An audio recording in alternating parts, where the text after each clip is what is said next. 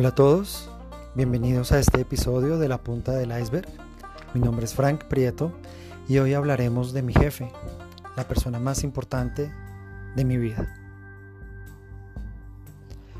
Cuando le pregunto a las personas cuál es la persona más importante de sus vidas, recibo respuestas como mi mamá, mis hijos, mi esposo, incluso escucho nombres como Tomás, Santiago o Mateo los nombres de sus, amadas mascotas. Nadie ha respondido que su jefe es la persona más importante de sus vidas, y allí creo que se equivocan. Los años más productivos, en los que tenemos más energía, mayor vitalidad y mejor salud para cumplir nuestros sueños, se los estamos entregando a una empresa, no a nuestras familias. Para los seres más queridos solamente quedan los años dorados en los que ya no hay energía para hacer lo que se quiere. Para ellos solo quedan las mañanas agitadas antes de salir a trabajar, o las cansadas noches donde es más fuerte el deseo de desconectarse del mundo que de compartir con ellos. Y también les dejamos los fines de semana, en los que estamos tan agotados que solo queremos recargar energías y alistarnos para una nueva semana de trabajo. El jefe es la persona a la que más tiempo le dedicamos en este mundo moderno, y no solo eso, es quien toma las decisiones más importantes de nuestras vidas. Es justo darles el crédito que se merecen y reservarles un espacio en el álbum familiar, ¿no les parece? Algunos de quienes me están escuchando son jefes actualmente y otros lo serán en el futuro. Cada vez que ustedes toman una decisión que afecta a sus empleados, deberían considerar las grandes implicaciones que esas decisiones no solamente traen para el espacio laboral del, em-, del, empleado, sino para la vida de esa persona y que la puede convertir fácilmente en una verdadera tragedia. Nuestro rol va más allá de dar órdenes, de hacer cumplir las reglas, de orientar a nuestro equipo y retroalimentarlos. Existen muchos roles adicionales para los cuales no nos han preparado, que no los enseñan en la universidad, que no los aprendemos en ningún curso, no existen diplomados, no, existe ningún mecanismo que nos enseñe esos roles. Por eso es importante no caer en esa conducta tradicional asociada a los jefes del pasado y asumir una posición más moderna y asertiva. Entonces es momento de explorar algunos de esos roles. El primero de ellos es el ser agente de viajes. El jefe decide cuándo un empleado puede viajar a su destino soñado, con quién puede hacerlo y qué tan largo será su viaje. O si simplemente se quedará en casa mirando al techo porque las vacaciones asignadas no coinciden con los recesos escolares o las vacaciones de su pareja. Mi empleado quiere conocer la nieve, pero yo solo le doy vacaciones en verano. Mi empleado quiere disfrutar de la playa, pero yo le voy a dar vacaciones en una temporada baja. Los jefes también son planificadores familiares. Una mujer se puede ver más motivada a tener un hijo si tiene un empleo a término indefinido y menos segura de hacerlo si no tiene estabilidad laboral.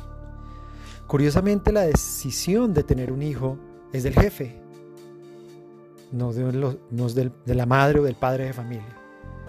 Igualmente, esa decisión puede verse afectada ante rumores de inminentes liquidaciones, fusiones o despidos. Por otra parte, algunas mujeres prefieren optar por ascender en una compañía en detrimento de su deseo de ser madres, por temor a perder oportunidades de crecer profesionalmente. Aquí aparece también un tercer rol que es muy interesante y es el de ser consejero sentimental. Decisiones en principio inofensivas pueden tener un impacto insospechado en las relaciones sentimentales de nuestros empleados. Obligarlos a quedarse en, la oficina unas horas adicionales para dar esa famosa milla extra puede minar la posibilidad de que nuestros empleados construyan un noviazgo sano o les drenamos en el trabajo toda la energía que ya no van a tener para compartir tiempo de calidad con su pareja cuando llegan a casa. Incluso nosotros podemos obligar a nuestros empleados a que elijan entre tener una vida sentimental o tener éxito profesional. Es muy conocido que en ciertos sectores de la economía las em, empresas prefieren empleados jóvenes, solteros sin mayor responsabilidad personal que cumplirle la cita Netflix cada fin de semana. Los jefes también somos psicólogos. ¿Cómo una madre podrá explicarle a su hijo que la enfermedad que desarrolló estando en el vientre y que lo acompañará toda su vida fue causada por el exceso de estrés al que la sometió su jefe? ¿Cómo podrá una hija explicarle a su madre que no pudo viajar al funeral de su padre porque su jefe consideró que había un informe muy importante que entregar? ¿Cómo podrá un padre explicarle a sus hijos que no estuvo allí para evitar que crecieran con problemas de aprendizaje porque estaba muy cansado para estimular su desarrollo? Todas estas historias que parecen ficción son historias reales, cercanas a mí, historias que conocí de primera mano en los diferentes trabajos que tuve. ¿Cómo un jefe puede asumir esa posición de psicólogo, cierto? De, explicarle a ese familiar que, que, que su hijo, que su padre, que su madre cometió un error porque tenía que cumplirle a su jefe.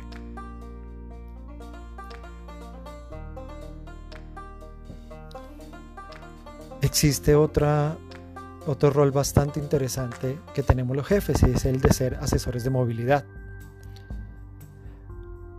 Un empleado se puede ver motivado a comprar un carro para reducir la incertidumbre del tráfico o comprar un segundo carro para evadir las restricciones que tiene el primer carro, cambiar el autobús o el metro por la bicicleta, exprimir el salario para pagar Uber, Didi, Bit, Cabify, Lyft o un desprestigiado taxi, porque no quiere llegar tarde, porque quiere demostrar su compromiso con la empresa. Entonces, estas decisiones que toman los empleados no son decisiones que se han tomado de forma libre y autónoma, sino son producto de presiones laborales reales o también de presiones psicológicas en el comportamiento del empleado a causa de nosotros como jefes. Los horarios de trabajo rígidos, las funciones que obligan a estar en una oficina, la amenaza de alguna sanción o el temor de ser vistos como alguien no comprometido con la empresa por llegar tarde, suelen ser la fuente que desencadena estas decisiones de movilidad en los empleados, que no solamente están teniendo un impacto motivacional, sino que también están teniendo un impacto económico en el trabajador.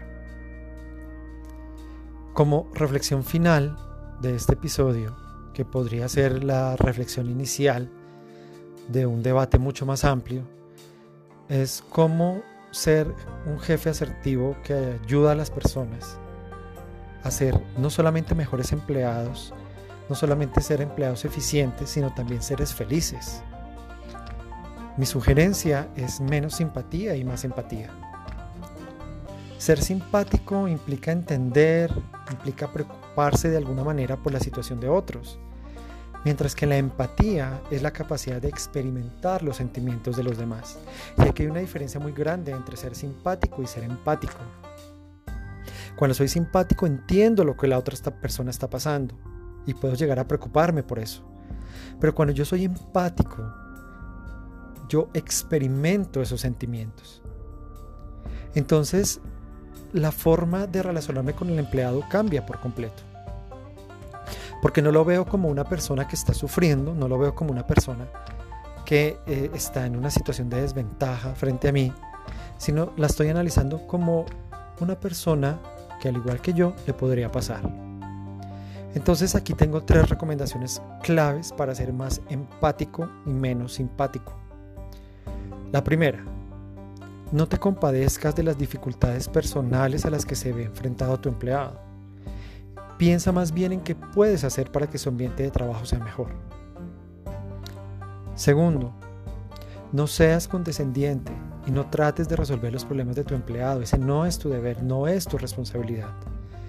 Piensa más bien en qué quisieras que sucediera si tú estuvieras en la misma situación. Y tercero, Evita sentirte poderoso cuando tu gente te busca. Un permiso, una solicitud de vacaciones, un consejo, la decisión de un ascenso no son una oportunidad para mostrar quién eres, no son una oportunidad para mostrar tu poder. Tómala como una oportunidad para demostrar qué clase de persona eres. En resumen, considera a los demás tus pares, tus iguales. Trátalos con el respeto que tú te mereces.